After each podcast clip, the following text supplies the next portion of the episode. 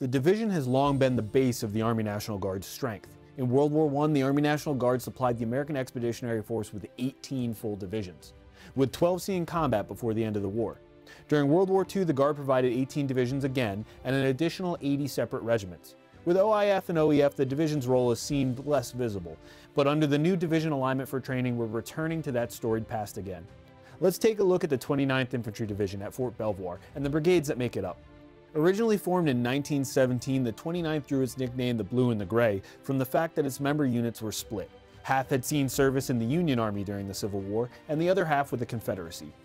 During World War II, the division became one of the most famous in the entire Army as it stormed Omaha Beach during the Normandy invasion. While the makeup of the division has changed greatly from the units that marched to France in World War I and World War II, the division's members still carry on the legacy today.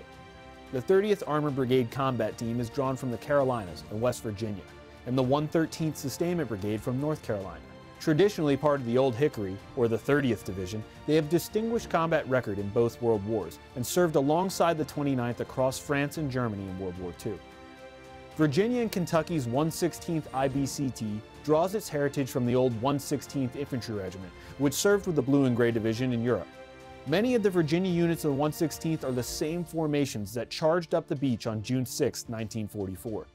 Florida and Alabama's 53rd IBCT and 226 MEB are filled with units who carry many battle streamers from World War II, like the rest of the division.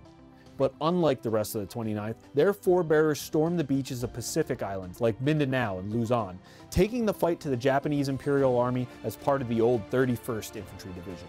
The 29th Division of today looks quite different from the blue and gray divisions that stormed the beaches of Normandy in the greatest amphibious invasion of World War II. You heard that right, Marines. The units that will align under the 29th for training today share a unique story. They came forth from their hometowns in the 1940s and shipped overseas as part of the National Guard's largest mobilization in history. And though those battle streamers they carry on their colors may read with different campaigns, they all represent members of the National Guard who stepped forward and served when their country needed them the most.